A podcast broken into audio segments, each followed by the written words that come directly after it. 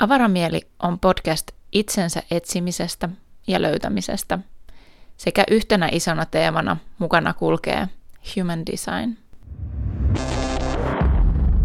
Jostain syystä mulle toimii kauhean hyvin se, että mä puhun ja kävelen samaan aikaan. Jos totta puhutaan, niin mä kyllä tiedän, mistä se johtuu ja se näkyy myös mun human design kehokartalla tosi paljon paremmin. Mun on paljon helpompi keskittyä, kun mä teen useampaa asiaa samaan aikaan. Joten varaudu siihen, että mun puheen taustalta kuuluu myös muita ääniä. Uh, on se sitten hiekkatien, hiekkatiellä kävelemistä tai takia suhinaa, hmm, jota toivottavasti ei ihan, ihan super paljon kuulu. Mutta lähinnä just vaan se, että mun on vaan helpompi niin sanotusti ajatella silloin, kun mä kävelen. Mun on helpompi keskittyä, kun mä teen useampaa asiaa. Sen takia esimerkiksi, joo, kirjan lukeminen on ihan jees sinänsä, mutta mä rakastan äänikirjoja ja podcasteja siinä mielessä. Ja niin kuin äänite opiskelumateriaalia, on se sitten videona tai audiona, vielä parempi, jos on semmoista videota, mitä voi oikeasti vaan kuunnella. Ää, eli et niin kuin ihan täysin tipahda kyydistä, jos kuuntelet videota. Niin se on se, miten mulle uppoo asiat kaikkein parhaiten mun systeemiin. Ja se liittyy tosi vahvasti muun muassa siis siihen, että mä oon ihminen, jonka kaikki nuolet osoittaa oikealle. Ja se tuo mukanaan myös tosi paljon sellaisia teemoja, jotka liittyy hyvin erilaisiin tapoihin esimerkiksi oppia käsitellä tietoa ja niin kuin sulattaa informaatiota, olla ympäristössä, olla tietoinen asioista, fokusoituu eri tavalla kuin esimerkiksi siinä meille tosi tutussa koulumaailmassa, missä on tyypillisempää se, että täytyy keskittyä, tehdä yhtä asiaa kerrallaan. No ylipäänsä keskittyä yhteen asiaan eikä saa härvätä samalla mitään muuta. Kun taas mulle ei mene mitään tietoa mun sisään ja mun on myös paljon vaikeampi toimittaa informaatiota jos mulla ei ole pientä liikettä tai jotain samalla, kun mä teen tai kuuntelen, keskityn, olen läsnä. Se ei siis tarkoita sitä, ettenkö mä pysty niin kuin olemaan ja istumaan paikallani. Mutta erityisesti silloin, kun mä vastaanotan informaatiota, niin silloin se on niin kuin kaikkein massiivisin asia. Ja sitten taas silloin, kun mä toimitan sitä informaatiota niin sanotusti tai kerron, puhun jostain, niin silloin sille ei ole niin paljon merkitystä, että onko mä siinä liikkeessä. Mutta joka tapauksessa se sellainen, että just nimenomaan vaikka, en mä tiedä, pelaa matopeliä samalla kun joku opettaja pitää tunnin luentoa tai useamman tunnin. Tai mulle tyypillistä on se, että jos mä teen jotain etäjuttuja ja mä etäopiskelen jotain juttuja, niin mä en yleensä silloin kirjoita muistiinpanoja. Se ei ole niin kuin mun juttu. Se on niille, kenelle se toimii paremmin. Vaan mä ehkä maalaan samalla. Mä ehkä virkkaan samalla, kudon samalla, piirrän samalla,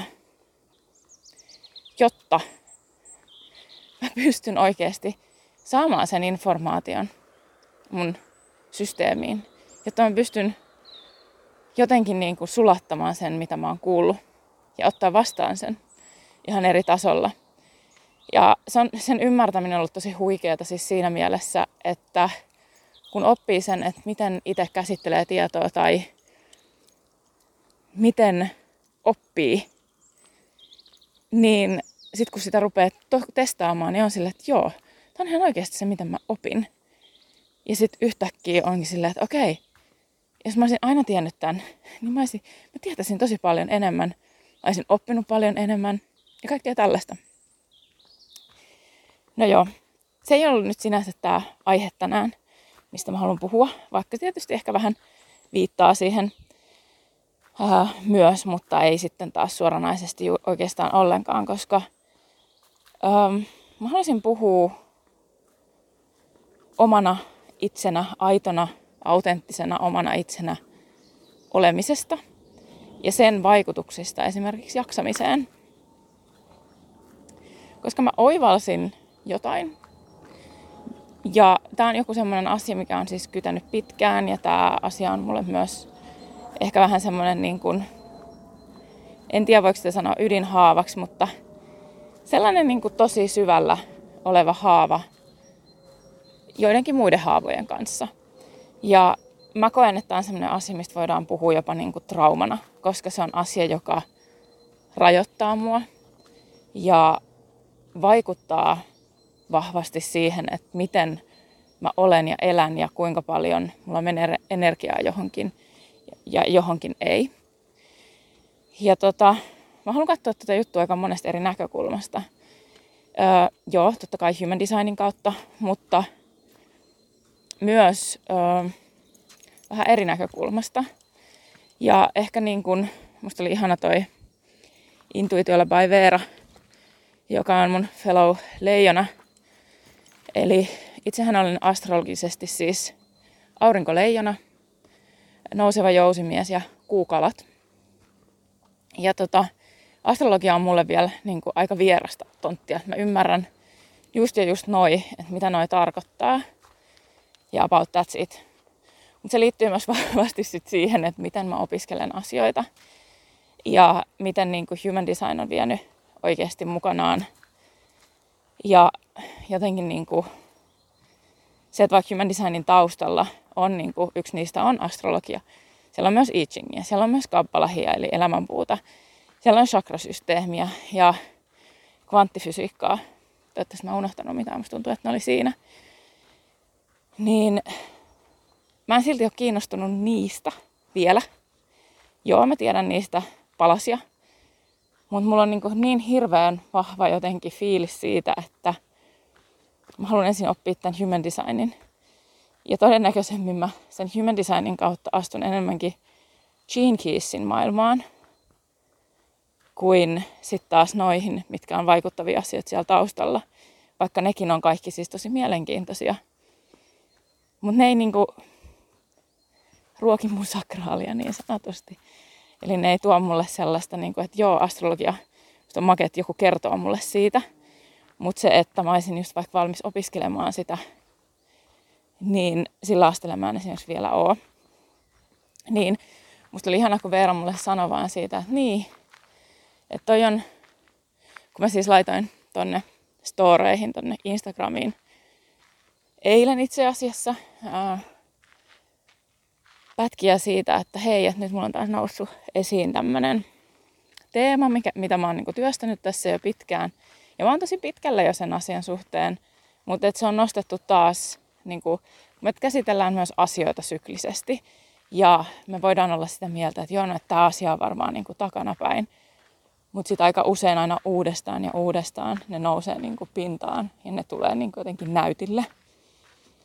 Ja tämä on yksi sellainen ja tämä on myös sen verran syvällä. Eli tota, mä itse asiassa just ajattelin, että mä ehkä liitän tämän podcastin johonkin väleihin. Mä en ole vielä päättänyt, että mihin väleihin.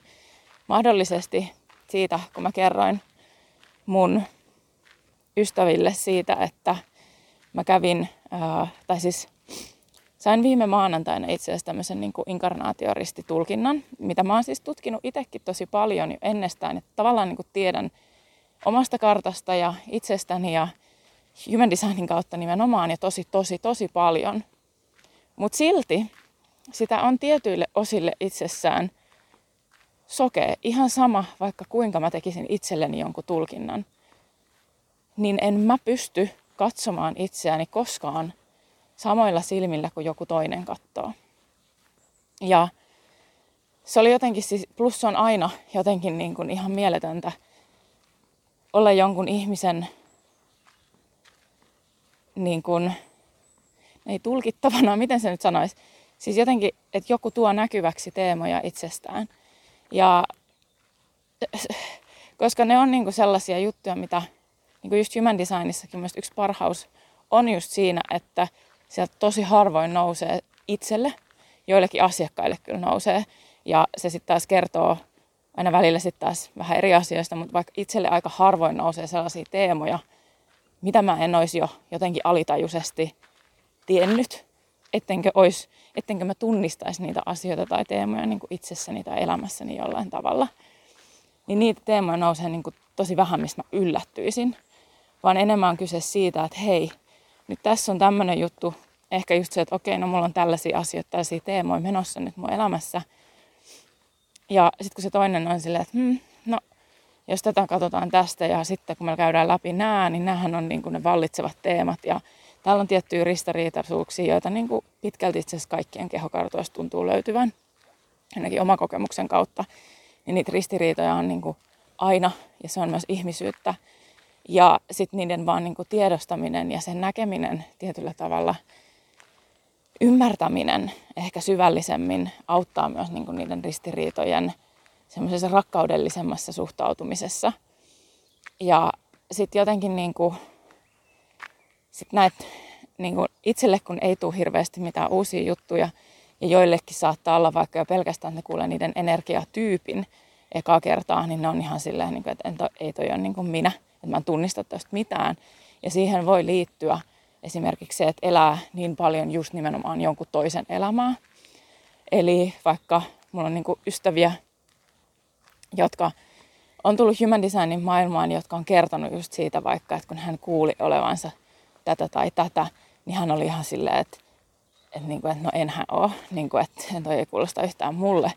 Kunnes just nimenomaan tavallaan se syveni aikaa on kulunut ja on ollut valmiimpi vastaanottamaan, niin alkanut ymmärtää sen, että itse asiassa, että taidankin elää tässä nyt niin kuin jonkun toisen toivomaa elämää, enkä sitä, mikä on itselle kaikkien luonnollisinta ja aidointa. Ja se on tosi inhimillistä, että niin tapahtuu. Ja me ei aina olla valmiita kuulemaan asioita itsestämme. Ja mä taas niin kuin itse henkilökohtaisesti on sellainen, että mä rakastan sitä, että mulla ollaan niin kuin suorastaan raivorehellisiä, mutta mielellään silloin vasta, kun mä kysyn. Eikä silleen, että sitä ollaan tuputtamassa sitä tietoa, jos mä en pyydä sitä. Eli niin kuin jos mä pyydän sitä tietoa siltä ihmiseltä, kenen sitä ikinä pyydänkään, jotain mielipidettä, ajatusta, näkökulmaa johonkin asiaan, niin mä toivon, että mulla ollaan niin kuin suorastaan raivorehellisiä, eikä pelätä sitä, että loukataanko mua vai ei. Ja no, harvoin nämä ihmiset on siis edes niin, kuin, niin kärkkäitä tai olisi jotenkin niin kuin ilmaisultaan niin, ää, miten se nyt sanoisi, pisteliäitä. Että näin tapahtuisi hirveän usein, mutta sitten ihan semmoiset pehmeät, lempeätkin sanat saattaa joskus loukata tai satuttaa tietyllä tavalla, koska ne vaan osuu siihen herkkään kohtaan itsessä. Okei, tämä oli nyt tämmöinen vähän niin kuin rönsylilia tässä, mutta mä nyt aina rönsylen näissä mun jutuissa. Se kuitenkin se pointti, mistä mä halusin puhua, niin on just se, että um, no a, siis mun uupumisista on jo jonkun aikaa. Mä en koe, että mä oon niiden jälkeen oikeastaan niin kuin uupunut kertaakaan. Jos mä nyt mietin, että milloin mä ehkä niin kuin viime kerran oikeasti uuvuin. Koska sitten taas niin kuin vaikka iskä kuoli 2018, niin mä koen, että se mikä siinä on ollut, niin se on ollut surua, suruaikaa ja se ei ole niin kuin uupumista ollut, vaan se on ollut vaan sitä, että mä oon ollut tosi surullinen – ja mä oon käynyt läpi jotain tosi raskasta, eli mun isän menettämistä. Ja mä koen, että se ei ollut uupumusta eikä masennusta, vaan se on, kyse on ollut siitä, että mä oon ollut toipuva. Ja kun menettää jonkun läheisen, niin on aika niin kuin alavireinen ja niin kuin, sitä hymyä on ehkä vähän vähemmän. Se ei silti tarkoita sitä, että ihminen on masentunut, vaan se on ihan vaan niin kuin inhimillistä surua joka vie oman aikansa ja sitten se menee ohi. Mutta se, että milloin mä uuvuin niin kuin viimeksi ihan kunnolla, jonka jatkona oli sitten keskivaikea masennus, niin oli ehkä just niin kuin vuonna 2017 alussa ehkä. Valmaan palttia rallaa joskus silloin, jos mä en ole ihan väärässä, jos mä muistan ihan väärin. Eli siitä on nyt hetki mennyt. Ja sitten sen jälkeen tietysti niin kun uupumisestahan ei toivuta silleen, tai masennuksesta silleen sormiin napsauttamalla, vaan mun mielestä oli tosi ihana ja jotenkin niin kuin, jopa vapauttavaa kuulla silloin, kun mm, olikohan se nyt mun psykologi vai psykiatri, joka mulle silloin sanoi silloin, kun se uupumus diagnosoitiin ja se masennus tuli sieltä, niin oli just puhe siitä, että, että jos sä oot ollut uupunut tosi pitkään, niin sulla menee niin kuin vähintään se sama aika toipua siitä uupumuksesta. Ja sitten kun mulla oli vähän sellainen ideologia, että, että mä hänen uuvu, mä hänen masennu, mä hänen väsy, jota tietysti on niin kuin sen jälkeen käsitelty ihan hemmetisti terapiassa ja vaikka missä. Tai joka itse asiassa siis oikeastaan loksahti jo paikoilleen silloin, kun mä tajusin olevani niin kuin masentunut, niin mä olin ihan silleen, että okei, nyt jotain niin kuin mun maailmassa heitti niin kuin häränpyllyä liittyen siihen, miten mä käsitän oman identiteettini, että kuka mä tietyllä tavalla niin oon. Ja minkähän mä olin menossa tämän asian kanssa ihana, kun tässä niin kuin puhuu ja sitten sit kiinnittää huomionsa johonkin, niin sitten hetkellisesti tulee joku blackout, että mistä mä puhuin. No siis pointti on lähinnä niin kuin siinä, että mä oon ollut tosi ankara itselleni ja mä en ole niin kuin ottanut esimerkiksi sairaslomaa kunnolla missään vaiheessa. Silloin kun mä koin työuupumuksen vuosi aikaisemmin, olisiko ollut 2015 alussa, niin silloin mä karkasin opintovapaalle. Ja mä sanoin, että karkasin, koska se oli niin kuin ainut ulospääsy, minkä mä näin siinä hetkessä. Koska silloin mä en nähnyt sellaista vaihtoehtoa, että mulla olisi ollut mitään muutakaan, minkä päälle mä olisin voinut rakentaa mitään, koska mulla ei ollut mitään muuta kuin se työ, missä mä olin ollut. Ja silloin kun mä menin just sinne opintovapaalle ja olin vuoden opiskelemassa semmoisessa monimediatoimittajaksi, silloin se oli niin kuin kivaa, koska mun luovuus oli kuollut. Ja sitten mä löysin sen luovuuden uudelleen sen vuoden aikana. Joten tavallaan mä silloin sen vuoden ajan suunnilleen toivuin siitä. Ja tavallaan se oli ehkä jopa parempi, että mä toivuin siitä tolla tavalla, koska... Apua, mitä tapahtuu? Lintu syö, okei. Okay. Mä laulan niin kauniisti, mä katsoin, että mitä se duunaa, että menen koiramies luokse. Mut niin, niin silloin mä tavallaan vähän silleen niin kuin en passiivisesti levännyt niinkään, vaan mä niin kuin aktiivisesti leväsin sen vuoden ajan, niin se teki niin kuin tosi hyvää. Ja mä koen, että mä siitä työuupumuksesta tietyllä tavalla niin kuin toivuin sen vuoden aikana. Ja näin niin kuin ihan uudesta perspektiivistä sen mun oman työn ja niin kuin elämän ja vaihtoehdot ja kaikkea muuta, koska se oli niin pitkä irtiotto, että se on niin vuosi irti siitä kaikesta paskasta tietyllä tavalla. Niin sitten se näkää alattomuus muuttuu aika laaja-alaisemmaksi siinä vaiheessa. Mä en tiedä miksi mä puhun nyt tästä, mutta jostain syystä tämä nyt tulee tänne niin kuin alustuksena. Se ei nyt ollut ehkä tarkoitus, mutta ilmeisesti sillä on tarkoituksensa. Ja sitten, eli hirveä aasinsilta siihen, mihin, mihin mä oon menossa.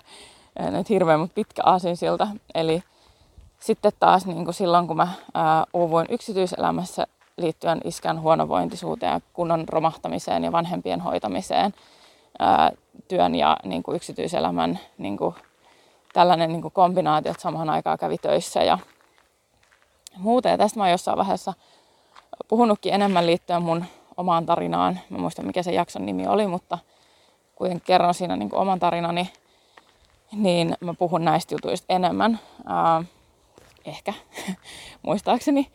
Niin silloin mm, joka tapauksessa – kun mulla oli se masennus ja muuta. Mä olin siis oikeasti kolme päivää sairaslomalla.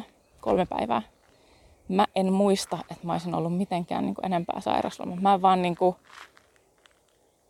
suostunut jäämään sairaslomalle. Niin kuin aivan siis paukapäistä tälleen niin kuin jälkikäteen. Siis, mutta mä kyllä tiedostan silleen, mä oon neljä kautta ykkönen, mä oon patuun itsepäisin mahdollinen hahmo tässä maailmassa. Hyvässä ja pahassa ehdottomasti. Niin mä en niin kuin tavallaan levännyt silloin sitä, ja se oli niin kuin oikeasti vielä paljon rankempaa, niin mä en levännyt sitä kunnolla pois.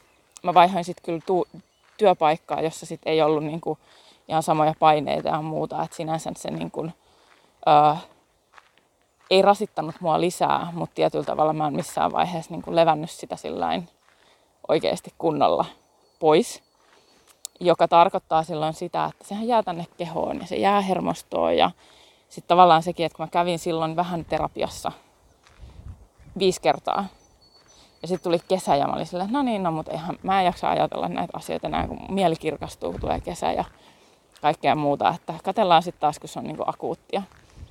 Ja sitten jossain vaiheessa se muuttui akuutimmaksi just vaikka kun isä kuoli, niin mä tajusin, että mä oikeasti tarviin niinku jonkun ihmisen, kelle jutella näistä, että mä en voi niinku kaataa tätä niinku kellekään ihmisille, jotka on niinku mun elämässä. Mä haluan niinku rasittaa niitä näillä jutuilla, että, että sitä varten on ammattilaiset, mä tarvin oikeasti apua. Et mä tarvin apua tässä mun surussa, mutta myös siinä, että mä en ole käsitellyt ihan kaikkea vielä. Vaikka mä olin jo siihenkin mennessä tehnyt hirveästi itteni kanssa töitä, niin se oli silti se vaihe, missä mä tavallaan nöyryin ensimmäistä kertaa siihen. 2019 alussa ehkä nöyryin ensimmäistä kertaa vasta siihen, että mä tarvin oikeasti ammattiapua ja mun ei tarvi pärjää yksin. Ja tämän pitkän aasinsillan jälkeen mun mielestä on niin kuin aika hyvä tehdä sellainen niin kuin leikkaus siihen ääniviestiin, mitä mä lähetin mun ystävälle. Mä oon pahoillani. Se ääniviestin taustalla ää, on paljon auton ääntä, koska mä äänitän sitä ääniviestiä WhatsAppiin autossa, liikkuvassa autossa, jonka takia ää, mä yritän pitää nämä niin lyhyinä, koska on aina paljon kuormittavampaa kuunnella vaikka ääntä, minkä taustalla on hirveästi hälinää kuin sitten taas sellaista, missä on niin hiljainen tausta. Mutta ihan niin kuin disclaimerina ja tämmöisen varoituksena. Mutta kuitenkin se tavallaan se sisältö, mikä siihen on, niin musta tuntuu, että mä sain sanottua sen paljon paremmin silloin, kun että jos mä nyt yrittäisin niin kuin toistaa sen, mitä mä silloin kerroin. MGnä, kun ne hetket saattaa tulla ja mennä myös tosi niin kuin voimakkaasti ja nopeasti niin kuin eteenpäin tai ohi tai niin kuin just se sellainen tietynlainen superpallomaisuus on kuitenkin niin kuin se, mikä on minua todellisuudessa ja se on niin kuin, sitä, mitä mä hirveästi myös itsessäni huomaan edelleen pienentäväni, että mä en niin kuin salli itselleni sitä täysin sitä energiaa, mitä mä voisin tietyllä tavalla sallia, koska mä jotenkin niin kuin koen sen semmoiseksi, että ää, eihän mun niin kuin mitään järkeä. Niin se nopeus tietyllä tavalla voi tuoda just sitä sellaista niin kuin turhautumista myös mukanaan sitä, että, että jos mä te- teen jotain ja sit siitä ei tuukkaan selkeästi jotain käsikosketeltavaa, ää, sellaista, mitä mä haluaisin siitä tulevan. Kun mulla on se ää, 1034 myös, joka liittyy tosi vahvasti just nimenomaan siihen omana itsenä olemaan, olemiseen anteeksi pyytelemättömästi. Se on mulla vielä kutoslinjassa, niin mä oon ollut silleen, niin kuin, että toi on joku asia, mikä vaan, niin kuin, minkä kanssa mä nyt vaan straklaan. Mutta just se niin kuin viittasi alussa just siihen 340, kun mä kerroin niin kuin, vähän siitä, että mitä, mikä meininki mulla on ja mitä mä, niin kuin, mikä on se seuraava kiiltävä asia, mitä mä haluaisin ja niin kuin, näihin juttuihin. Niin sit siinä kohtaa jo tuli ää, puhetta niin kuin vaikka siitä, että koska mä oon niin kuin miettinyt myös sitä, että miksi mun, että mä oon manifestin generaattori, miksi mun jaksaminen ei vaan niin kuin aukea, miksi, niin kuin, miksi mä vaan niin kuin uuvun aina uudestaan, tai uuvun ja uuvun, mutta en varsinaisesti ole nyt tässä uupunut missään kohtaa edes niin kuin useampaan vuoteen, vaan niin kuin lähinnä se, että ei ole niin kuin ollut kauhean energinen. Eli se semmoinen tietynlainen, niin kuin, että vaikka on niin kuin hyviä päiviä ja palautuu ihan hyvin ja näin, niin silti on ollut sellaisia jaksoja, että niin kuin, ei vaan niin kuin ole oma itsensä. Ja sitten on niitä jaksoja, kun on oma itsensä. Ja mulla on ollut jopa semmoinen olo, että mun energia on ollut tosi manifestormaista. Ää, tietysti ehkä vähän eri tavalla, mutta siis sillain niin kuin, vähän semmoista syklistä, että mä niinku jaksan tehdä, sit mun pitää levätä, sit mä jaksan tehdä ja sit mun pitää levätä. Eli tosi niinku mun mielestä manifestorimaista niinku energiaa sinänsä. Ja mä oon ollut silleen, että tää ei, niinku, mä en, tää ei niinku aukee, että miksi tää on tällaista ja miksi tää tuntuu jotenkin sellaiselle, niinku, että et mä oon niinku ymmärtänyt, että okei, joo, että sit kun on, meillä on elämässä asioita, ja velvollisuuksia, juttuja, mitä tarvii vaan tehdä. Ja niin kuin rahakin tarvii jostain saada, että voi itsensä elättää. Ja välillä se on puskemista, vaikka ei haluiskaan, että se olisi puskemista tai että se olisi kannattavaa, että se olisi puskemista. Mutta joskus se vaan niin kuin, vittu on sitä. Mm. Ja sitten jotenkin niin kuin, niin siis mä oon ollut jotenkin ehkä sen kanssa myös nyt tässä niin kuin jumissa silleen, että kun on ollut vaan semmoinen olo, että mä haluaisin oikeasti vaan levätä niin sanotusti tai niin kuin hengittää. Mä haluaisin vaan hengittää ja elää. Ja sitten jotenkin niin kuin, musta tuntuu, että just keväällä ja kesällä musta tulee enemmän oma itseni, koska mä saan jotenkin niin kuin aurinkosta ihan hirveästi iloa ja sitten mun on niin kuin helpompi myös olla enemmän läsnä, kun on aurinkoa ja lämpöä ja valoa ja niin kuin tällaista, että joo, mä tiedän, että vuoden kiertokin vaikuttaa muuhun tosi vahvasti ja se on ihan normaalia, mm, mutta sen niin kuin lisäksi siihen liittyy myös joku semmoinen, mitä mä en ole just päässyt oikein selvittämään, että miksi, mi, miksi mitä ja miksi ja niin kuin näin. Ja sittenhän mä oon yrittänyt sitä silleen niin kuin jotenkin setviä, mutta se ei ole niin kuin jotenkin vaan auennut missään vaiheessa. Ja tota, sittenhän se oli silleen, että niin, että niin, et no, et milloin se sitten niin kuin, millainen sä oot, kun sä koet olos voimakkaaksi, millainen sä oot silloin, kun sä koet olos niin voimakkaaksi tai energiseksi tai muuta. Ja sitten mä olin niin, että silloin kun mä oon semmonen superpallo, silloin kun mä saan olla sellainen niin omassa flowssa ja mä saatan niin olla liikaa ihmisille niinä hetkinä, että mä saatan niin kirjaimellisesti olla kuin superpallo. Ja jotkut ihmiset ei vaan niin kuin pysty ottaa sitä vastaan, eikä ole niin kuin ehkä koskaan kunnolla pystynyt ottaa sitä vastaan. Niin, niin kuin, että mua on kiusattu koulussa, koska mä oon outo. Ja mä oon ollut ehkä vähän just nimenomaan superpallo tiettyinä hetkinä. Ja, ja sitten niinku muurahaisia pikkareissa, kun ollaan oltu koulun penkillä kautta, mä oon oppinut niinku vaan esittää semmoista näkymätöntä, että mä saan olla vähän niinku rauhassa. Ja niin kuin, just näen, niin kuin, että kun mulla on ollut, tai on lukihäiriö ja meillä on ollut niitä kaiken maailman niin kuin, lukujuttuja ja muita. Voisiko nyt vaan mennä ihminen eteenpäin? Niin, äh, nyt mä menen takkaamaan. Niin jotenkin se palaute on ollut sellaista, että silloin kun mä oon oma itseni, niin kuin oikeasti kun mä oon oma itseni, niin mä oon outo negatiivisella tavalla mä oon liikaa. Ihmiset haluaa, että mä rauhoitun. Jotenkin tossa sit niinku, kun mä niinku mietin, että nämä on niinku sellaisia haavoja, mitä mä oon niinku työstänyt tosi paljon. Ja niinku esimerkiksi just se ää, natu tuntui semmoiselle tosi parantavalle niinku tämän asian suhteen, koska näki ihmisten reaktiot ja näki niinku semmoisia niinku,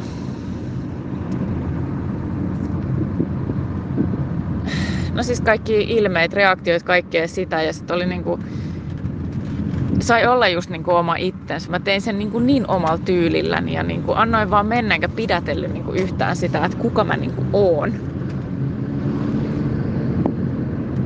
Ja sitten just se, että silti kukaan ei lähtenyt. Että niinku täällä taustalla on niinku aika isoja asioita jota mä oon niin jotenkin ajatellut, että on niin tässä korjaantunut koko ajan tosi paljon. Ja onhan se mennyt sykleissä. Ää, nämä on just taas näitä oman arvon tuntojuttuja. Mm. Mitä, niin kuin mikä on jännä, koska siis tähän niin kuin liittyy sit vaikka just se, että mä oon ehkä enemmän silleen kiukulla ja niin kuin vaikka mä teen somea niin kuin tosi silleen, ja saanut sit siis paljon palautetta liittyen siihen, että on niin kuin tosi kiva, että sä oot, niin kuin teet, että niin kuin huokuu se, että sä oot mitä sä oot ja sit niin kuin, että ota tai jätä. Ja se on niin kuin ollut mun elämäasenne niin kuin pitkään, mutta niin kuin osa siitä ehkä on myös kompensaatiota edelleen jossain määrin, koska mä koen, että se on niin kuin ainut vaihtoehto niin kuin mulle olla oma itseni tai mä niin kuin vaan hajoan lisää suhteessa siihen, miten paljon mua on jo ehditty hajottamaan. Mutta niin kuin, mä en hajoa ehkä lisää enää, mutta mä en ole niin kuin vielä parantunut siitä mun haavasta liittyen tohon asiaan. Ja se oli niinku jotenkin sellainen, että on niinku sakraalia identiteetin välillä ja se on niinku, en mä tiedä, mä, mä vaan niinku, mä oon siis aikaisemminkin niinku joillekin puhunut siitä, että et mä, mä koen, että niinku, mä en pysty, niinku, se, että mikä mun viharakkaussuhde niinku Instaan on se, että musta on ihana laittaa DM puolelle ääniviestejä ja niinku jutella ihmisten kanssa ja sit löytää sitä niinku, just sitä kohtaamista niinku siellä. Mutta sitten tavallaan niinku kaikki muu tuntuu mun mielestä jotenkin semmoiselle suppeelle ja jotenkin sellaiselle, niinku, että se on liian pieni boksi mulle mä, mä en, niin kuin, se on liian hallittu ympäristö, että mä pystyisin oikeasti, niin kuin, oikeasti ole oma itteni siellä. Et ne on niin kuin, ihan pieniä pisaroita siitä, kuka mä oon tai niin kuin, siitä mun sielusta ja identiteetistä ja siitä aidosta minusta. Niin, kuin niin pitun pieniä palasia, että ne ei niin kuin riitä. Ja ja sitten kun ei niinku tiedä ikinä just sitä, että miten ihmiset oikeasti reagoi ja sitten siihen vaikuttaa kaikki algoritmit ja kaikki ja nämä jutut tietää niinku järjellä. Mutta silti se, kun se on siellä kehossa ja siihen on se trauma, joka ei ole niinku selvästikään niinku täysin vielä purkautunut, vaan niinku, tämä on ehkä just se sykli, mikä tarvii sen päätöksensä. Mistä mulla tulikin mieleen, että tämä olisi ihan helvetin hyvä aihe myös silmäliiketerapian kokeilemiseen. Et jotenkin... Niin ja siis tietysti tätähän ei helpota se, kuin, että mä oon jopa myös mun parisuhteessa joskus saanut silmien pyöritystä. En enää vuosiin, koska mä oon siihen myös sit antanut palautetta jossain vaiheessa, että et nyt kun sä teet ton, niin sä teet mulle tän.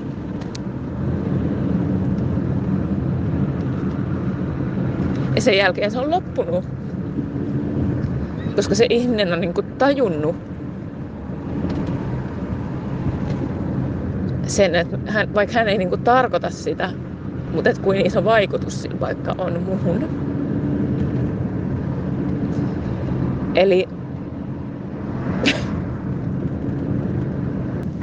mä oon niin aikaisessa vaiheessa jotenkin niin kuin saanut niin negatiivista palautetta siitä, että kuka minä olen ihmisenä, että se ei ole ok, niin miten harvoja paikkoja on, missä mä ihan oikeasti on sataprosenttisesti tunnen voivani olla sataprosenttisesti oma itseni. Tai että mulla on voimia olla sellainen. Tai uskallusta olla sellainen edes mun rakkaiden ystävien kanssa.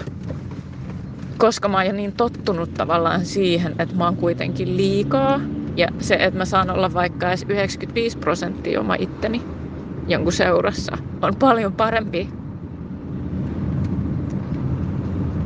kuin vaikka 50 pinnaa, tai 60 pinnaa, tai 70 pinnaa. Ja musta tuntuu, että mä en edes yrittäjänä pysty olemaan, koska niin kuin 100 prosenttia oma itteni ja tekee asioita oman näköisellä tavalla, koska mä en edes itse salli sitä itselleni, koska mä en usko siihen, että ihmiset kykenevät ottaa sitä vastaan. Ja tämä oli niinku sellainen, mikä mulla klikkasi tässä keississä niinku nyt eilen kaikkein eniten. Ja mä melkein meinasin niin tämän unohtaa ja jotenkin hypätä tässä ajatuksessa seuraavaan asiaan. Mutta siis just se, mitä Veera sanoi leijonasta, ää, on se, että usein leijonat, ilmeisesti just nimenomaan aurinkoleijonat, en ole nyt ihan varma, saa korjata jos on väärässä, niin on niitä tyyppejä, jotka läpi elämänsä tavalla tai toisella tulee pyy- joutuu pyytelemään anteeksi omaa semmoista niin kuin, olemaa, omaa olemassaoloaan, olemaa, a, omaa aitouttaan. Siis oikeasti änkytän tässä kohtaa.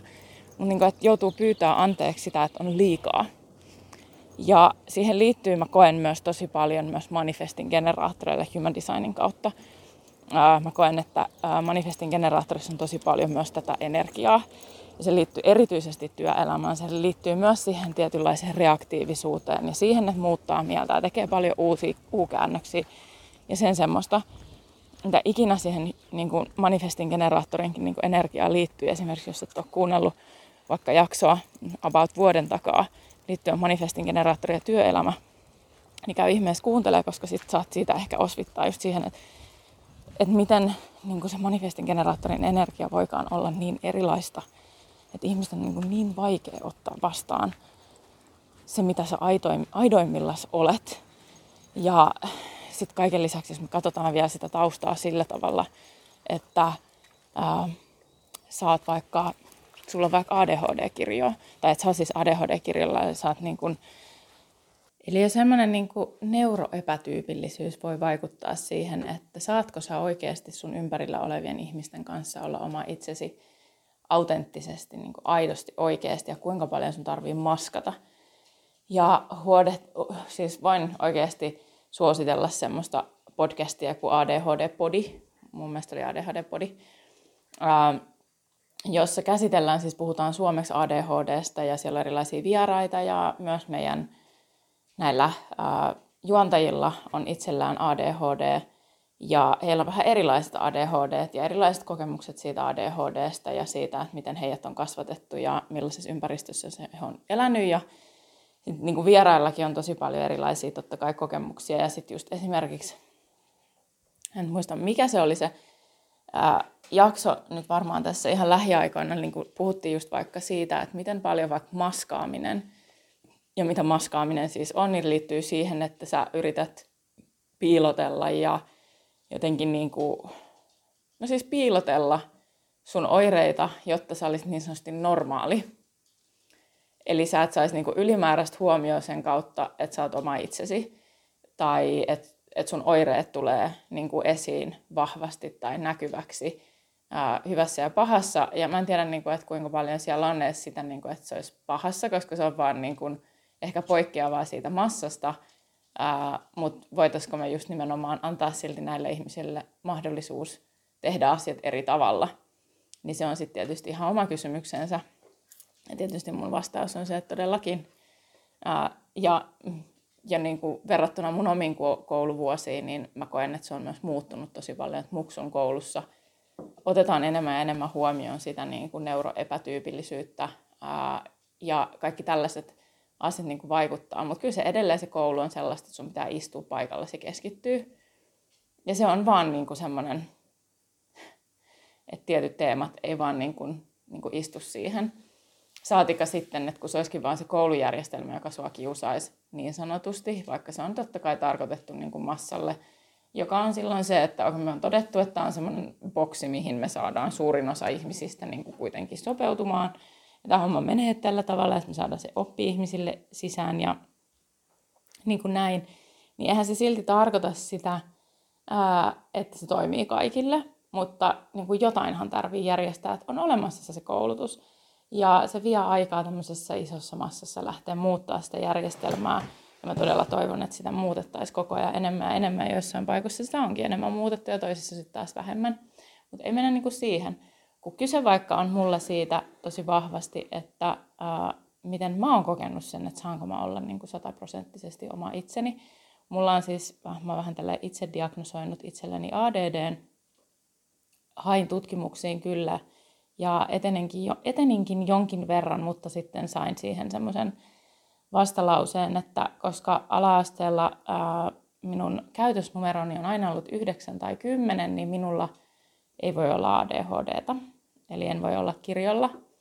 Ja mä olin vaan se, ja se oli siis tuolla siis yhdellä lauseella torpattu. Ja mä olin ihan silleen, että aha, selvä. Että ok. Että tota, niin kuin, että tietääkö tämä ihminen ollenkaan niin ADHD-kirjoista niin kuin mitään. Se oli niin kuin se mun ensimmäinen reaktio ja niin kuin todella raivostuttavaa, jonka takia mä oon sitten itse itseni diagnosoinut sillä tavalla, että tämä on parasta kertoa jossain podcastissa tälleen, niin kuin, mutta sähän et kerro tätä kenellekään, tai tämä ei nyt varmaan ole ehkä mikään rikos, mä toivon niin. Kertoo taas tosi paljon tosi hyvää, mutta tota, mä sain yhdeltä mun kaverilta siis ADHD, yhden ADHD-lääkkeen, yhden kappaleen. Ja ei tietenkään ollut mitään hajua siitä, että onko se mulle sopiva annos vai ei. Ja tota, sitten mä otin yhden semmoisen päivän, että meillä ei ollut ketään himassa. Ja mä otin sen lääkkeen aamulla ja katsoin, että mitä tapahtuu, koska se meidän päätelmä siihen oli tietysti tämä, että ADHD-lääkkeet on niin kuin vaikka katukaupassa tosi niin kuin kova juttu. Siksi, koska siinä on amfetamiinia, joka tarkoittaa siis, että se on tämmöinen piristävä piri. Ää, piriin liittyvä, se voi olla niin kuin ehkä tutumpi termi joillekin. Jos ei ole, niin googleta. Niin tota, eli päätelmä on siis se, että koska lääkkeessä on amfetamiinia eli piriä, niin jos mä olen neuroepätyypillinen, niin se lääke rauhoittaa ja väsyttää mua. Mutta jos mä olen neurotyypillinen, eli mulla ei ole ADHDta, en ole ADHD-kirjolla, niin mä oon piripäissäni sen päivän. Eli sit mä oon niinku ihan superpirteä ja aivan super, niinku, tiedätkö, niinku superpalloista superpalloin siinä kohdassa. Ja voi olla, että en nuku seuraavana yönä välttämättä ollenkaan. Ja mä olin että okei, tämän riskin mä voin niinku ottaa tässä näin. Ja, tota, no, koska mä siis epäilin aika vahvasti sitä sen perusteella, mitä mä oon lukenut ADHD-kirjosta ja niistä oireista ja niistä, niin mä oon vaan ollut silleen, että ihan kun mä olisin tullut kotiin, että vihdoinkin joku sanottaa sitä, että mikä mulla on. Ja tämän jakson tarkoitus ei ollut puhua tästä varsinaisesti, mutta ei se mitään, nämä nyt asiat tulee nousee täältä esiin, niin sitten nämä on tullakseen. Niin, no, mä en ole koskaan ollut niin väsynyt ja mä joudun niin ajattelemaan mun ajatuksia, että mä pystyn ajattelemaan. Eli mulla ei ole koskaan ollut niin hiljasta mun korvien välissä. Mm, ja siis se oli siis aivan liian iso annos mulle myös. Eli mä menin siis sillä aika toimintakyvyttömäksi sen suhteen, että mä olin ihan ameba. Ja niin kun, mua väsytti ihan helvetisti ja mä nukuinkin sen päivän aikana varmaan niin kuin kolme-neljä tuntia ekstraa, koska mua vaan väsytti niin paljon. Ja tämä on nyt sitten se, sen takia mä oon diagnosoinut siis tämän kautta sen, että mulla todennäköisesti, olen siis todennäköisesti ADHD-kirjolla. Ja jos totta puhutaan, niin siksi mä hakeuduin niihin tutkimuksiin, että olisi ollut mielenkiintoista tietää, että millä tavalla esimerkiksi ne lääkkeet olisi auttanut mua niin kuin vaikka mun jaksamisen kanssa ja sen kanssa, että sit ei tarvitsisi ehkä niin kuin maskata niin paljon. Ja siis maskaaminen on asia, joka vie energiaa. Okei, tässä jaksossa on ollut tosi paljon rönsyyliä ja vähän sellaista niin kuin aasinsiltaa ja niin kuin kokonaisuuden luomista, vaikka todellisuudessa kuitenkin niin kuin se, mihin mä tietyllä tavalla halusin keskittyä tässä jaksossa, oli erityisesti se, että miten se, että me pienennetään itseämme tai koetaan, että me ei voi olla sataprosenttisesti oma itsemme, mitä se ikinä tarkoittaakaan. Jollekin se tarkoittaa sitä, että ne tekee itsestään isompia. Joillekin se tarkoittaa sitä, että ei tee siis itsestään isompia, voi perkele.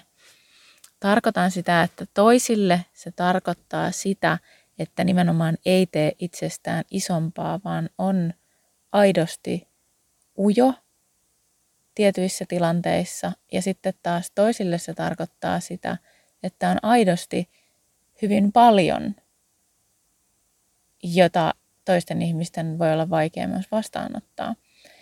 Tai jotain siltä väliltä. On se mitä tahansa myös riippuen päivästä, koska kukaan meistä ei ole jatkuvasti joko jotain tai jotain toista. Ja tietysti jos me mitään vielä reflektoria, niin reflektorihan muuttuu – aika lailla joka päivä nimenomaan sen kuukauden kuun kierron mukaisesti, joten se ihminen on todella, todella muuttuva. Tai ihminen, jolla on avoin valkoinen identiteettikeskus, niin muuttuu vahvasti oman seuransa suhteen, kuitenkaan olematta sen epäaidompi.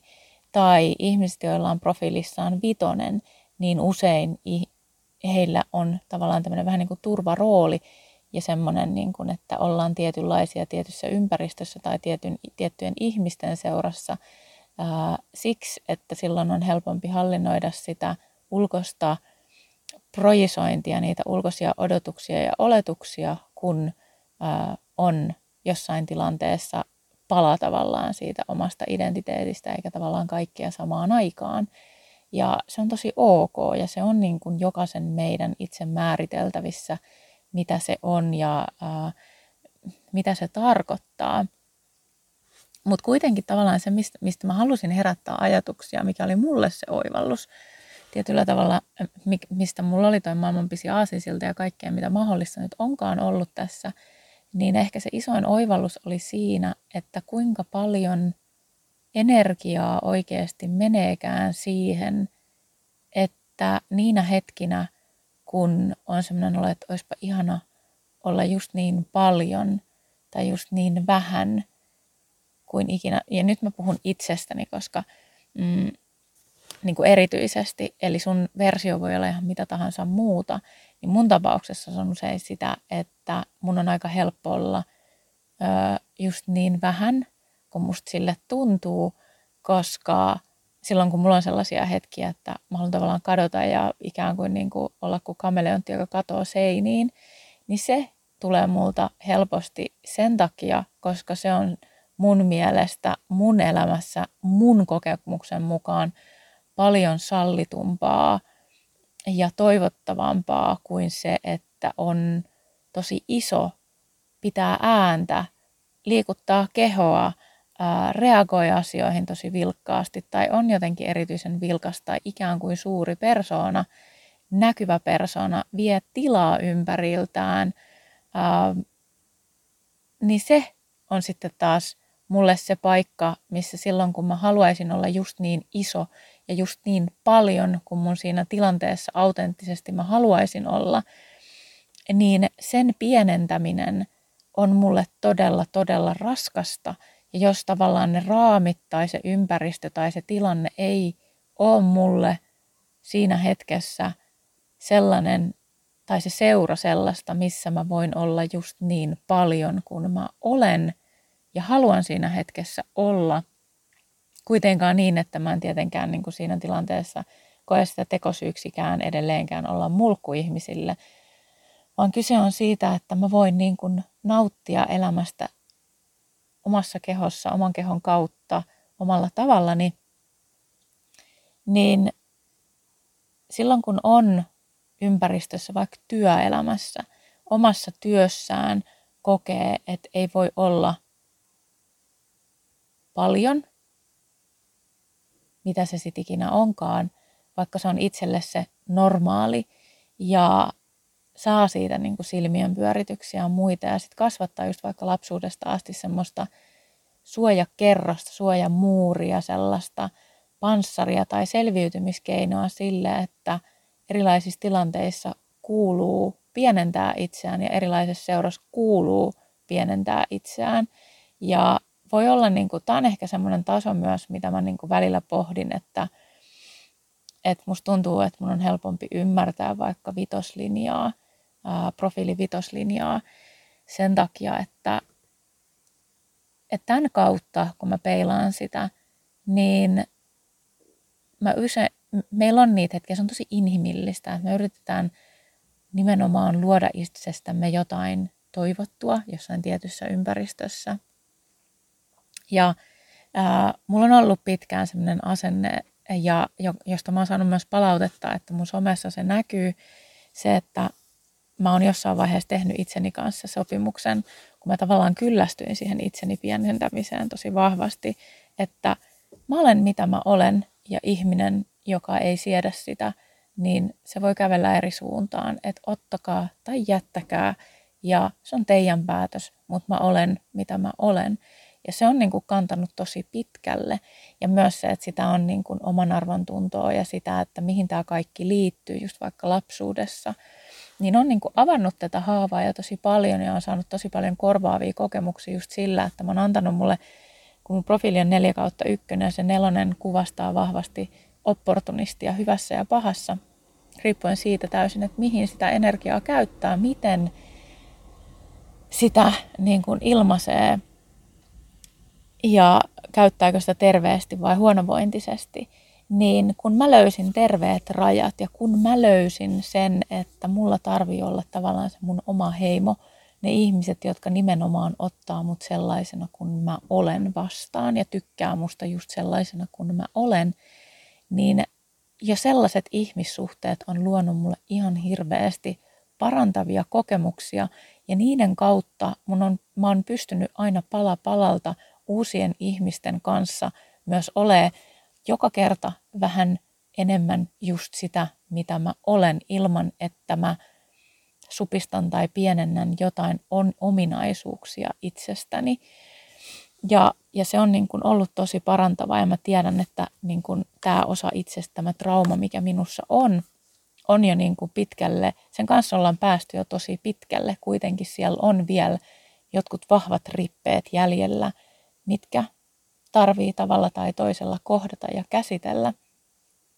Ja ää, no, musta on niin kuin kiinnostavaa se, että mulla siis on esimerkiksi niin kuin, ähm, mun kartassa esimerkiksi mulla on siis tämmöinen kanava kuin 1034 ja se liittyy just vahvasti siihen omana itsenään olemiseen ja semmoisen niin kuin, äh, no siinä on niin paljon tasoja, että mä nyt rupean sitä sen enempää kuvaamaan, mutta että se on niin kuin esimerkiksi semmoinen teema, jonka kautta mä niin kuin olen tajunnut tässä, että sen takia, minkä takia mä puhuin vaikka siitä omasta uupumisesta ja väsymisestä ja muusta, että vaikka sitä uupumusta ei ole niin kuin enää noiden vuosien jälkeen ollut niin, että se olisi ollut sellainen, että okei, nyt mä uuvuin ja nyt mun tarvii niin kuin toipua tästä, niin vaan kyse on ollut enemmän siitä, että väsyy ja tarvii panostaa esimerkiksi hirveästi siihen palautumiseen tai niin kuin kuulee kuitenkin itse tosi vahvasti jo kehossaan ne kuiskaukset, kun alkaa väsyä, et, jonka takia ei mene enää siihen uupumiseen. Ja mä niin kuin uskon tosi vahvasti jo nyt, että mä en jotenkin niin kuin usko, että mä tuun enää niin kuin uupumalla uupumaan niin kuin sillä tasolla, kun mä oon joskus uupunut. Mä uskon siihen, että joo, todennäköisesti mä vielä tulen monia kertoja väsymään eri tilanteisiin ja erilaisiin juttuihin ja törmäämään siihen omaan jaksamiseen aina uudestaan ja uudestaan. Ja sehän on ollut niin kuin tasapainotteluvuosia ja oppimista, just niitä syklien läpikäymistä ja niin kuin itsensä tunnistamista erilaisten syklien kautta, että miten se vaikuttaa omaan jaksamiseen yrittäjänä ja niin kuin ylipäänsä niin kuin minuna ihmisenä ilman mitään niin kuin edes saavutuksia tai ää, suorituksia. Niin ähm, mihinkä mä olen nyt menossa tämän kanssa.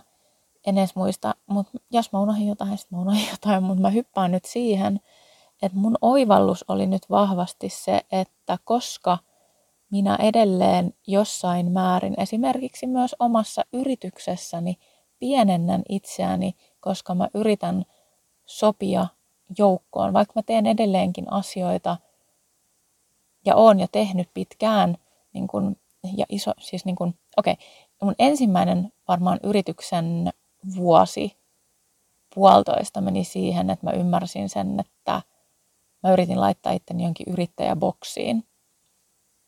Ää, niin kuin kaikesta mun tiedosta huolimatta.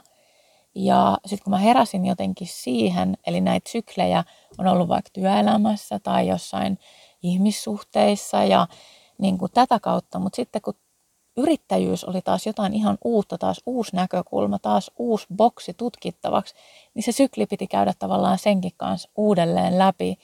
Ja se on vaatinut sellaista tasapainottelua sen kanssa, että miten paljon meidän ulkopuolelta just tulee sitä, että mitä, miltä sen yrittäjyyden kuuluisi näyttää tai tuntua tai muuta ja sen puolesta mä oon jo pitkään puhunut ja Human Designin kautta myös itse käyttänyt tosi paljon Human Designia työkaluna ymmärtääkseni sitä, mikä on mulle oman näköistä yrittäjyyttä. Ja siitä huolimatta mä tällä viikolla tajusin, että minkä takia mä välillä silti edelleen väsähdän. Mun yrittäjäjutuissa on se, että edelleen mulla on jotain semmoisia tasoja mun yrityksessä – ja erityisesti jotenkin ehkä markkinoinnissa, myymisessä, ää, jotka joo mä tiedostan, mutta ne ei ole niinku ihan, mä en ole vielä ihan löytänyt sitä, tai mä oon löytänyt, mä oon tiennyt tämän alitajuisesti koko ajan, mutta mä en ole sallinut sitä vielä täysin ennen kuin tämä henkilö mulle puhu tästä ja nosti tämän jotenkin niin hienosti mun kehokartasta esille. Ja mä tajusin, että mun jaksamiseen vaikuttaa niin paljon se, että pystynkö mä olemaan mun yrityksessä 100 prosenttia oma itseni. Että vaikka jo moni ajattelee, että sähän oot niin aito ja oma itses ja kokee sen, ja mä myös koen itse sitä tosi paljon monissa asioissa, niin silti mä koen, että mä edelleen pidättelen itseäni. Eli mä koen, että mä oon ehkä sen 90 prosenttia se aito ja niin kuin se, mitä mä olen anteeksi pyytelemättä. Mutta silti siellä on se 10 prosenttia vielä, joka saa mut väsähtää aika ajoittain. Ja se liittyy tosi vahvasti mulla just niin kuin esimerkiksi mun avoimeen ekosydänkeskukseen. Ja vaikka mä oon sitäkin käynyt ja parantanut sitä ihan hirveästi, hiilannut sitä, en yksin pelkästään, vaan myös niin kuin ihmisten, ammattilaisten kanssa, rinnallakulkijoiden kanssa, niin silti jokin minussa vieläkin jokin taso haluaa, että mä todistan muille tai itselleni, että mä olen riittävän hyvä yrittäjä just sellaisena kuin mä oon. Ja silloin mä helposti rupean tekemään asioita siksi, jotta mä todistelisin jotenkin niin kuin omaa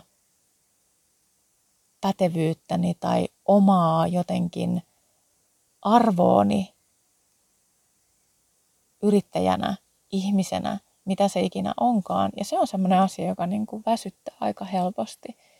Ja nämä on just niitä semmoisia perustuksia ja minkä takia mä puhun myös tosi paljon ja human designissa muutenkin niin kuin tosi paljon juurutaan just siihen strategiaan ja auktoriteettiin ja just siihen kehon kuunteluun just niiden perusteiden äärellä ajan viettämiseen.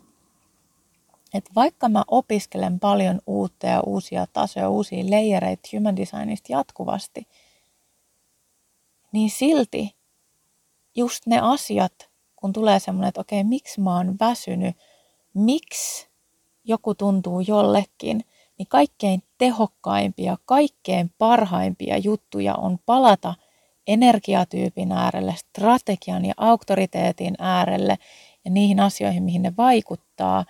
Eli nyt niin kuin energiatyyppi, miten se meidän aura toimii, miten se meidän energia ylipäänsä liikkuu kaikkein luontaisimmin, mikä on meille kaikkein luontaisinta, strategia, miten me luodaan itsellemme mahdollisuuksia. Ja miten sitten taas auktoriteetin avulla me tehdään itsellemme sopivia päätöksiä. Ja sitten taas vastaavasti meidän energiakeskusten äärellä, joiden kohdalla erityisesti kun me tarvitaan ohjausta, niin meidän on hyvä istahtaa hetkeksi niin meidän aktiivisten, värillisten energiakeskusten äärelle, se meidän sisäisen tiedon äärelle, ja poistaa ne häiriötekijät, ottaa somelomaa, ottaa tietyllä tavalla semmoista ärsykelomaa, jos sille on tarve, että voidaan kuulla sitä meidän sisäistä ääntä, sitä sisäistä tietoa. Ja sitten taas just vastaavasti meidän avointen valkoisten keskusten kohdalla käydä läpi, että mitkä ne meidän epäminä-teemat, minkä kohdalla me ollaan vähän sellaisia, että meillä on, jos meillä on sellainen olo, että me ei oikein olla meidän oma itsemme, vähän semmoinen olo, semmoinen vähän off-olo, niin käydä läpi ne, mitä ne meidän avoimet energiakeskukset, ne valkoiset energiakeskukset viestii, miten ne viestii meille, mikä niiden funktio on ja minkälaisia epäminä just niin kuin lauseita sieltä esimerkiksi, mitä sabotööriä, niin onko siellä jotain, mihin me tukeudutaan nyt tässä, kun meidän olo on vähän off, kun me ollaan vähän epätasapainossa, meistä tuntuu, että me ei olla meidän oma itsemme siinä hetkessä, tai on jotenkin vaikea olla, niin niiden avointen energiakeskusten kautta. Ja tietysti sitten mitä syvemmälle mennään, niin tietysti just se, että minkä takia mä sain nämä oivallukset, niin mähän sain näitä oivalluksia nyt sen kautta, että mä olin inkarnaatioristitulkinnassa ää, toisella ihmisellä. Eli myös se, että toinen ihminen peilaa sitä meidän designia meille, niin meidän on paljon helpompi sallia itsellemme niitä asioita, mitä me jo periaatteessa tiedetään tai nähdä niitä asioita, mitä me ei olla huomattu itsessämme tai tässä hetkessä. Ja se toinen ihminen saattaa just nimenomaan nostaa esiin just niitä teemoja, mitä me ollaan pyöritelty tai me ei olla muistettu, että tällainenkin asia on jäänyt ehkä kesken, jotain muuta vastaavaa. Eli niiden perusasioiden, meidän oman energian äärelle, ää, sen energian ja sen, niiden asioiden peilaaminen, ehkä just kirjoittaminen johonkin päiväkirjaan tai tajunnan virtana jonnekin, tai esittäen kysymyksiä itseltämme, tai parhaimmillaan just, että se toinen ihminen esittää meille kysymyksiä ja niin kuin nostaa esiin sieltä itse niitä juttuja, niin lähinnä vähän niin kuin se, mitä mä nyt halusin sanoa, on se, että me tarvitaan toisiimme. Myös siihen, että me parannutaan, me tarvitaan ihmisiä ympärillemme.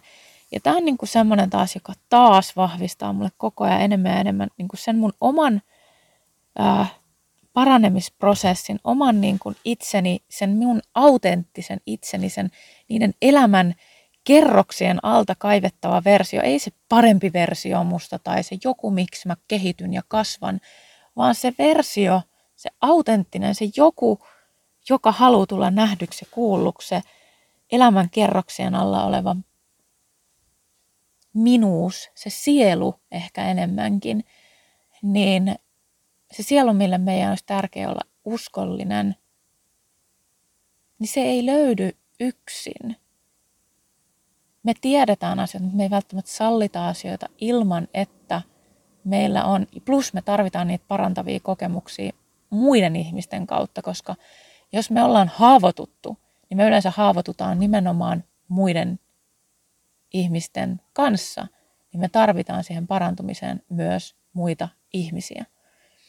Ja tämä on niin kuin yksi sellainen, mm, mä itse asiassa tein joku aika sitten IGCn tämmöisen IG-liven tästä aiheesta extemporea, kun mä oon siis nyt päättänyt, että mä aion vetää sen pilottiporukan, pilottiryhmän mun työhuoneella, jossa me tavataan fyysisesti. Tässä ei ole mitään etäjuttuja, vaan me tullaan tapaamaan Helsingin Malmilla mun työhuoneella tämmöisen pilottikokonaisuuden kautta. Mä haluan ensin pilotoida tätä, että miten tämä lähtee, millainen kokonaisuus tästä kannattaa oikeasti tehdä. Mutta semmoinen niin kuin, ja mä en tiedä oikein, että onko tämä niinku enemmän joku, mä haluaisin kutsua sitä voimapiiriksi, mutta sitten toisaalta mä koen, että se voisi olla myös jonkinlainen koulutus tietyllä tavalla, mutta mä koen, että se ei ole ehkä koulutus. Enemmän on kyse tällaisesta niin kuin työstämispiiristä, niin kuin voimapiiristä, paranemispiiristä, ja siksi se voimapiiri mua jotenkin niin kuin huo, niin kuin ihan hirveästi, niin kuin se on mun työnimi sille, se voimapiiri missä meitä olisi maksimissaan 10 ihmistä tässä ryhmässä, tämmöinen pienryhmä, 8-10 ihmistä, katsotaan kuinka paljon sitten jengiä tulee. Ja meillä olisi tämmöinen työpajasarja, kahdeksan kerran työpajasarja. Ja mä mietin, että se voisi olla joko joka viikko tai joka toinen viikko niin, että me tavattaisiin mun työhuoneella ja ne työpajat kestäisivät kolmesta tunnista kolmeen puoleen tuntiin. Eli ne olisi semmoisia aika syviä settejä, missä me käsiteltäisiin kehomieliyhteyttä eri keinoilla. Ja tavallaan niin mä haluaisin, että se olisi just se, että me saataisiin toinen toisistamme voimaa. Joo, mä vedän sen piirin ja mä, mulla on ne aiheet, mutta tavalla tai toisella se ryhmä muodostuu joka tapauksessa jokaisesta ryhmän jäsenestä, jolloin ää, mä voin suunnitella teemoja laittaa siihen, että tällaisia teemoja me tullaan käsittelemään, mutta se, että missä järjestyksessä tai miten, niin se määräytyy oikeastaan vasta sen ryhmän muodostumisen kautta, että mitä teemoja sieltä nousee esiin ja mitä me tullaan oikeasti sitten käsittelemään siellä käytännössä. Joten jos tämä on semmoinen asia, mikä sua kiinnostaa ja tämä on semmoinen juttu, mikä niinku sijanniltaankin voisi sulle sopia. Mä oon miettinyt tätä, että tämä voisi olla joku juttu, joka olisi vaikka lauantai päivisin tai arki-iltasin. mä oon miettinyt torstaita, eh, ei torstai itse asiassa, ei, ei ole ehkä sopiva. mä oon miettinyt, että tämä voisi olla perjantai-iltasin tai lauantai-päivisin. Mä en ole vielä ihan täysin päättänyt, mikä se ajankohta voisi olla. Musta olisi ihana kuulla, jos tämä sua kiinnostaa ja se oikeasti taisi niin kuin, mä haluaisin järjestää tämän syksyllä tai niin kuin syystalvella tai joskus silloin, tämmöinen kahdeksan viikon setti, se tulee olemaan tietysti pilottihintaan, mutta mä oon niin kuin, tämä ei ole nyt vielä mikään lupaus, että mitä se maksaa, mutta se tulee varmaan todennäköisesti olemaan Palttiaralla jotain 500 euron ö, kieppeillä, joko enemmän, todennäköisemmin ö, enemmän, epätodennäköisemmin vähemmän. Eli niin kuin todennäköisemmin enemmän kuin 500 euroa tulee maksaa tämä kokonaisuus. Ö, mä oon jopa pohtinut sitä, että se voi olla, että se on jopa joku 70-75 euroa per kerta tai 65, jotain sinne päin per kerta keskimäärin se hinta. Ja se kokonaisuus tulee sitten olemaan, mä, mä en ole vielä kirjoittanut sitä auki itselleni kunnolla. Mulla on niinku pohdintaa siihen, mutta se tulisi olemaan just nimenomaan kuitenkin kahdeksan kerran setti. Ja se olisi suljettu ryhmä ja me yhdessä kuljettaisiin tämän kanssa – ja mä haluaisin, että se nimenomaan edustaisi sitä, että miten me löydetään sitä sisäistä voimaa, niitä meidän sisäisiä vahvuuksia. Samalla me päästäisiin lähelle myös niitä meidän varjoja, meidän haasteita, niitä meidän kipukohtia ja me voitaisiin yhdessä itkeä, nauraa, parantua näiden asioiden äärellä ja saada korjaavia kokemuksia ja saada just sitä voimaa. Joo, tässä nyt tuli jotain ihan muuta kuin mä ajattelin. Mutta mä luulen, että mä sain sanottua sen, mitä mun tarvitsi sanoa. Ja tosiaan, jos toi esimerkiksi kiinnostaa sua, niin laita mulle ihmeessä viestiä. Sähköpostilla tai Instassa voi tulla laittaa, että avaramieli. Mm, tai jos haluat kuulla siitä jotain tai äh, esittää jotain toiveita tai mitä ikinä. Tai sitten on vaan kuulolla. Mm, kyllä mä sitten jossain vaiheessa tuun puhua Instassa ja jossain vaiheessa mä tuun tekemään siitä varmasti jonkun nettisivun, koska mä haluaisin tällaisen pilottiryhmän vetää – ja ehdottomasti sen lisäksi, että ensi syksynä ää, syyskuun lopussa on alkamassa syvällinen noin puolen vuoden, vähän ehkä yli puolen vuoden suunnilleen tämmöinen human design koulutus, missä nimenomaan mennään diipille levelille, opiskellaan human designia syvällisesti ja sitten, jos sä lähdet siihen messiin, niin sä voit käyttää Human Designia sen koulutuksen jälkeen ää, niin, että sä voit esimerkiksi tuoda sen sun, sä voit luoda sun yrityksen sen ympärille, tai jos sä oot jo yrittäjä, sä teet muuten asiakastyötä, niin sä voit rupea tarjoamaan Human Design-tulkintoja, tai sitten sä voit alkaa käyttää sitä Human Designia sun omien palveluiden, sun omien teemojen, sisällä tai jotenkin niin kuin yhdistellä niitä palveluita jollain tavalla tai luoda jonkun ihan oman sun version siitä. Ja tota, joo, ihan nyt vaan tälleen vinkkivitosena. Mutta hei, kiitos, jos oikeasti kuuntelit tänne asti. Tämä oli tällainen ehkä just nimenomaan sitä ainakin melkein 100 prosenttia minusta – sanotaan, että 98 prosenttia, 97 prosenttia, 98 prosenttia, ehkä 97. Joo, ehkä 90 prosenttia, 95-97 prosenttia niin kuin sitä, mitä mä niin kuin oikeasti oon. Ja tämä rönsyily on, ja ylipäänsä nämä podcastit on mulle sellainen, missä musta tuntuu, että mun on helpoin olla oma itseni – ja puhu omalla tavallani ja sen takia nämä on myös mun näköisiä nämä podcastit ja kuulosia. Mutta tota, joo, hei, kiitos ja ihanaa kevättä sulle, ihanaa viikkoa sulle, ihanaa viikonloppua sulle, ihan sama missä ikinä ootkaan tai mihin kelloaikaan kuunteletkaan tai mitä ikinä. Ihan sikana rakkautta. Rakkautta. Just sulle. Sest lämpöä pehmeyttä, lempeyttä, rakkautta, universaalia rakkautta, sellaista niin kuin parantavaa.